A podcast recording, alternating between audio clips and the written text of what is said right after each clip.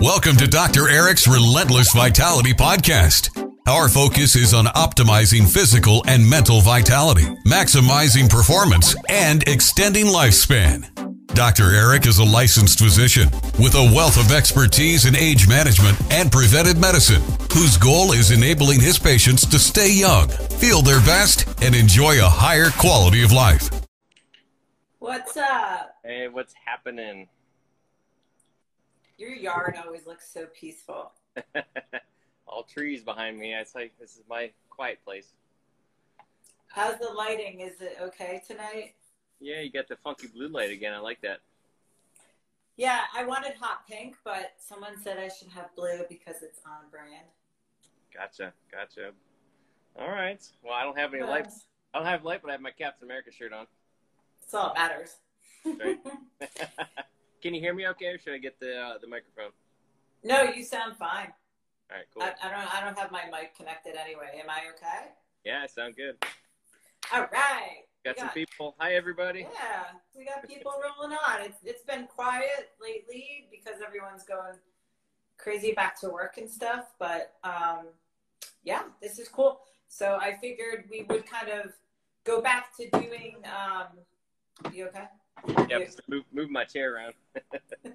um, go back to doing something pretty simple, which is a question that I'm sure you get a lot, and I get a lot is what is the best method of delivery for TRT? As we know, some ways are a little bit more optimal than others, and some are more convenient than others. But let's start off with like pros and cons of each and kind of go down the list. How does that sound?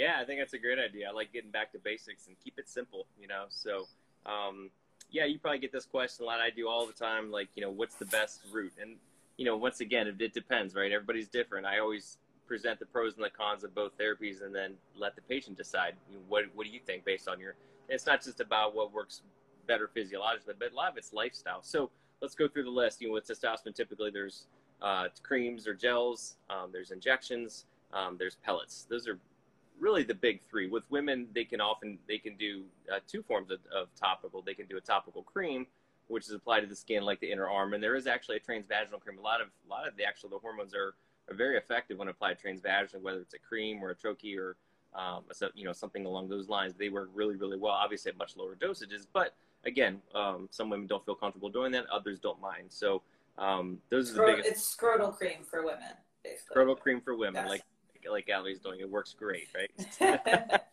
That's what I. I mean, you just rub it on your scrotum, and might I just say, we had a question a few weeks ago. Someone actually asked if women use scrotal cream.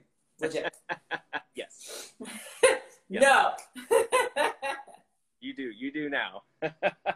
no um, wonder there. Yeah. Anyway. I do not recommend rectal administration, uh, however, but all the other forms we mentioned are good. So, sorry, Charlie. Um, so, that's gonna be my. Um, so I think um, I, th- I would say mostly most of my men are on injections. Um, I have several that are on creams and and like it very much. My women, it's kind of almost half and half, half on cream, half on injections. And I still got a handful of patients that still love pellets. I mean, and I like pellets; they're they're fine for certain people, but I know sometimes they get poo pooed a lot by other other people or clinicians. But they have their place and they do work, but uh, it's definitely not my where I'd like to start because I like to, to figure their body out and titrate them, and, and, you can't really titrate a pellet at least in the beginning. There's there's ways around that, but in the beginning, I prefer not to start with a pellet. I've heard such horror stories with pellets, um, and then I've, I've had like some doctors in town that have had patients on pellets, and then they call me and they're like, what do I do? They're having reaction. And I was like, what do you mean? What do you do? And then they end up giving them like an anti-estrogen. And this is for men. Um, for the women, you know, we're, we're a little bit more reactive to stuff. But anyway, let's back up. Uh, so with injections, there's different size needles because I know a lot of people don't like needles and they think that injections are very similar to when you get blood drawn where they stick right. like an 18 gauge in your vein. Um, right. So the higher the gauge, the smaller the needle. And you can basically, you can choose what size needle you want to inject yourself with. And people can inject themselves, right? Correct. Absolutely. Um, and, you know, in the old days, used to be the uh, the intramuscular shots, and they, they typically would be slightly bigger and deeper, and of course in the muscle, um, which is very painful. And a lot of guys still like that, um, but I think most of most people are doing more sub-Q injections right into the skin, right into the fat layer, um, because you can use a smaller needle and it doesn't go in as far, and it's much less painful. The the thinking of oh my gosh, it's going into the fat and it's going to aromatize and estrogen. I mean there, you know, certainly scientifically, there's some thought, but I've never seen that clinically, and most of most of my colleagues don't either. Um, again, it's not really an issue, especially if you're dosing them properly. So, for me, it, I think it works just as well. I mean, our, our beloved, uh, dear departed friend, Dr. John Crisler, used to always say that you know it would actually have better absorption and actually more. So, like 80 of 80 milligrams of sub Q is equal to 100 milligrams IM. I don't know if there's any scientific truth to that, but um, sometimes you can go a little bit lower because it absorb is it more slowly over time compared to the IM shot. So me personally, I prefer for my patients, you know, the sub Q because again, it's a you can use a smaller needle. It's much less painful and like you said, a lot of people are needle phobic, and I when I explain them or I show them the needle, they're like, "Oh, that's no big deal. I can do that," you know, and that's then it's no problem. Kind of like with peptides, we can use tiny little sub Q injections and no problem whatsoever. And I think, um, because like I know a lot of guys think sub Q uh, has to be every day, but it doesn't. It doesn't have to be. Some people do every other day. Right. You, can, you can microdose it, you know, five, seven days a week, and that's probably the most physiologic way to do it, truthfully. But you get into the kind of the pain in the butt factor, kind of like the cream. You have to. A lot, a lot of people don't like that the fact you have to apply it every day. With the convenience of the injections, that you can do it twice a week or three times a week, um, that kind of thing. You know, in the old days, you probably remember guys get a huge dose every two weeks, and we learned that that's not the way to go because then they it, it spikes and crashes and side effects are more prominent and this and that. So it's much more beneficial to do it. I tip most of my patients are usually twice a week. Some are doing three times a week. I don't I don't think I have too many that are doing it every single day. I, um, it is a very physiologic way to do it, but again, you get the, the whole point of the needles is more like my lifestyle. So my patients that are very busy, you know, entrepreneurs that are working their butt off, you know, 50, 60, 80 hours a week, they don't have time. So they'd rather just dose it once or twice or, or something like that a week. It's just, it's just a lifestyle issue. So, and that's, yeah. That, so there's and there's still a lot of guys that are like every 10 days every 14 days on on that protocol and you know we we've been over this before where if you guys have somebody giving you a protocol from uh, 1995 similar to like the fitness industry giving crunches from 1995 find another doctor to work with right um, because it's obviously suboptimal because then people wouldn't question it if they're not if they're feeling great they'd be like yeah i feel great and that does work for a very small handful of people. Right. But there's a reason why we've evolved, and medicine now realizes, well, you release testosterone naturally every day, so why wouldn't we try to align those injections with that same release pattern, right? Right, exactly. And, you know, in case in point, some people are just they metabolize differently, right? That's why I look at some of their lab work and uh, look at like their serum hormone binding globulin or uh, their lifestyle or just their overall metabolism. I had one patient in particular. It took a little while to, to figure it out because he was he would metabolize it very slowly, even though we were breaking up his doses. He would get some water retention, some other issues, and we finally found the right, right spot. So he was kind of like a an every five day thing and a kind of a, a, a, blend of the faster and the slow slower acting forms and finally hit it but it took a while and it just takes time sometimes to figure people out based on how they they uh, metabolize the testosterone because that's that's big important their liver health their SHBG levels, their metabolism, their lifestyle. Those all those things kind of come into play. So it's not just like a cookie cutter thing. And then most uh, pharmacies. So let's talk about like the esters. Most pharmacies will prescribe testosterone cypionate, which is probably the most popular, right? Because it right. has the longest half life. Then there's enanthate and propionate. Nobody does really suspension, right? No, not really. Um, I've had a lot of patients who have really liked, we kind of do an 80-20 blend of cypionate and propionate. They get that little bit of cypionate, which is a little faster acting, faster metabolized. So they feel a little faster, but it also gets metabolized yeah. more quickly. Um, that little blend seems to work pretty nicely for a lot of people. Not everybody, but uh, it works pretty well. No, I've heard a lot of guys are very happy with that. How come some pharmacies will not carry that? They, I literally have asked pharmacies in town. They're like, "Test what?" You know what? Yeah, that's. I, I, try to. I try mostly just to work with the, the good um, compounding pharmacies that that's that's all they do is bioidentical hormones, and they're very very very well versed and can make any combination that I need. Uh, it works much much more smoothly that way. And so, what would be um, for women? What is uh, an injection dosage frequency and amount? 20 milligrams, 15? Yeah, like, can you even get that low? You can. It's a tiny amount, and those are you're typically using very small syringes or even an insulin syringe. So um, some women, I'll go as even as low as five to ten milligrams a week. Um, but you know, for Injection? yeah, and that's Mm.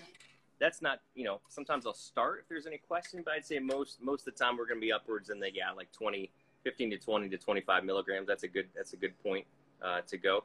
Um, but again, I'll, I'll typically start a little bit on the low side and work my way up, especially if they're uh, you know depending on their symptoms and things like that. So. Um, I know, um, like I, I get this too, even if it's an insulin needle or a bigger needle, is when I inject, sometimes I get some PIP, which is post injection, like pain or swelling or redness. So, what recommendations do you have for people who experience like itching or some sort of inflammatory reaction? What could cause that? Yeah, some people are just more sensitive to that, and sometimes it might be something as simple as the oil that the testosterone is suspended in. There's a couple different forms. Grape seed is probably the most common one, and most people do well with that. But very occasionally, have someone who's sensitive to it, so it might just be switching whatever, switching the oil around. That might be all it needs. Um, a lot of times, I'll recommend people after you do an injection to kind of gently massage the area for maybe 30 seconds um, to kind of, and that some seems to help, especially those people that get like some redness or irritation. Just kind of, it helps to diffuse a little bit and kind of just works it into the tissue a little bit.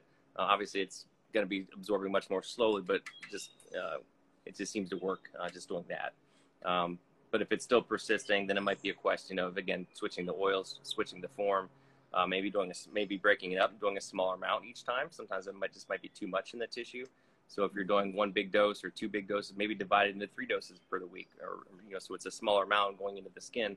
Sometimes that's worked as well too. So You know what I want to try? I want to try injecting and then the Theragun like on my stomach because the peptides do that to me. Like, I feel like I got black and blues all over the place. oh really? So yeah, I figured the Theragun would be kind of funny. That's like a joke though. So There you go. all right, so moving on. Um, the scrotal cream for men. You said it has to be applied twice a day. Where exactly on the scrotal area? well, depends who you're with and what you're doing. So um, some guys ask me though, they're like, "Can you can you have sex, or do you have to abstain from sex within a certain time frame if you're using the creams?" Yeah, no, basically you just want to uh, apply it, just kind of liberally smear it. It doesn't really matter where you put it on the scrotum. Uh, I most of my guys I'd say like do it first thing in the morning or right before bed, maybe maybe uh, right after you shower. Um, kind of wash all the oils off and you're nice and clean, and then you apply and you just kind of let it dry. And um, but yeah, you have to. The biggest issue with that is what I warn patients is the issue of transference. So um, yeah, if you're snuggling with someone right away, yeah, you could risk transferring the testosterone to whoever you're with, whether it's your significant other, your kids, or uh, heaven forbid your dog or whatever. So, so you don't want to do that. So I tell everybody about 30 to 60 minutes is usually sufficient. If you want to play, play safe, just wait an hour, um, and then you're usually good to go. Could it still a little bit trans, but yeah, if you're gonna have sex, then yeah, go for it. Um, but if it's in within that first hour, so yeah, there's a chance that it'll a little bit will get transferred to your significant other. So, So, um, so that's creams. a lot of guys will do. Yep, that's cream. So cream, um, um, you know, on the arm or the on the inner arm, another location, uh, as well as the, the you know the, the, the on the right on it more, and they get a better effect. You get more of a conversion into DHT, which uh, has kind of gotten a bad a bad rep because a lot of the benefits you feel actually come from the DHT. It's, it does a lot of things positively Yeah. for in terms of libido and um, uh, strength, etc. So it, that's not a bad thing. It is something you have to be, be, you know, be cautious of. If you're genetically predisposed to balding or something, it could accelerate that. But that's more of a genetic thing. It's kind of a myth that, you know, el- you know, it's just gonna you're gonna go bald just because you're cranking up your DHT. So um, scrotal is a great way to because it's awesome and very, very good absorptions of transvaginal in women. Uh, but if you don't want to do that, yeah, you could just apply it to the inner arms, to the inner thighs. Any skin's kind of thin. And then Natesto, has that hit the market in the U.S. The nasal spray? I not that I'm aware of. Um, it may have. I, I have not heard about.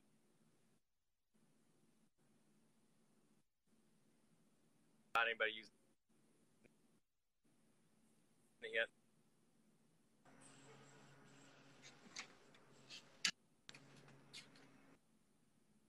I lost you there for a minute.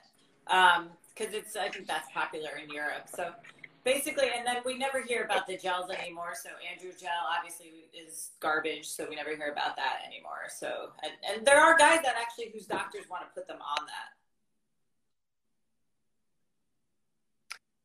Sorry, I lost you there for a minute. What, what was that, that last part? Uh, about androgel. Like there are doctors that still try to put men on that and it's garbage and we don't hear about that much anymore. So like why do people still try to prescribe that? I don't know. And I think most people are getting it from either, you know, clinicians who, who aren't up on the current literature or just kind of old school type, type of stuff, or maybe they're trying to get it approved through insurance. But yeah, androgel and Testim and these, they're just, you know, it's testosterone, but the dose, the percentage, the concentration is so low, it's just clinically almost useless. Um, you get occasional guys will get some benefit, but it's just not nearly strong enough. So that's why we use a, a much higher concentration from the compounded pharmacies. Works much better and um, really no side effects. So yeah, huge difference. And what about so the troches, which are like they're like gummies that dissolve in your mouth for men? How are those effective for men? Yeah, I've not really used those too much. That um, some of those can be effective. It's sometimes it could cause uh, it, they work. They are absorbed, obviously, but some people get some uh, some gingival irritation of the skin, um, and it's kind of bothersome. So I've not really used that too much. Um, in the old, probably remember in the old days, they used to do, give like an oral form, um, which wreaked havoc with and killed your liver. Which so that's not used anymore. Now there is a uh, a micro, kind of like a, uh, a lipophilic kind of form um, that's for that you can give to older women. That's actually well absorbed and doesn't cause any liver problems. So if you have an, uh, someone who's older um, and they they don't want to do any other forms, that that particular type of uh, it's like a micronized um, form that's very well absorbed and um, it's not a cause of liver problems. But it's not for men; it's mainly just for women. So yeah, I'm not not use the buccal form really at all with with too many of my guys or or my women really. But it's. I want to. I want to be like the 75, 80 year old woman who's like injecting in the butt. Like, yeah, like I am. Let's do this. yeah. Right. People think I'm nuts. All right. Any other forms? Did we go over everything? I think we covered them all. Yeah, those are the biggest ones. I think, um, you know, touching on the, you know, the other one was the pellets we talked about a little bit. Again, that's more of a lifestyle mm-hmm. thing. If someone's who's really on the go lifestyle, they just don't have the time. They're just got a crazy, crazy business work environment. That might be an option for them. But again, I like to start them on some other forms, find their sweet spot, and then, and then, and then do the pellet. But it's definitely not my uh, my preferred choice. Can you describe the procedure in which a pellet is inserted? Case people don't know. Yeah, pellet basically it's it is a surgical procedure, but it's done in the outpatient, right in the it can be done right in the clinic. for you know it takes me you know five minutes. So, um, but basically we are uh, anesthetizing the skin basically in the upper outer butt area um, with lidocaine and making it and clean, obviously making a tiny little incision, and we actually have a a little device, uh, kind of multi-part device, a little trocar that actually will insert the pellet, which is basically a it's the the hormones. It can be estrogen, progesterone, testosterone, but in this case, we're talking about testosterone. It looks like a little tic tac.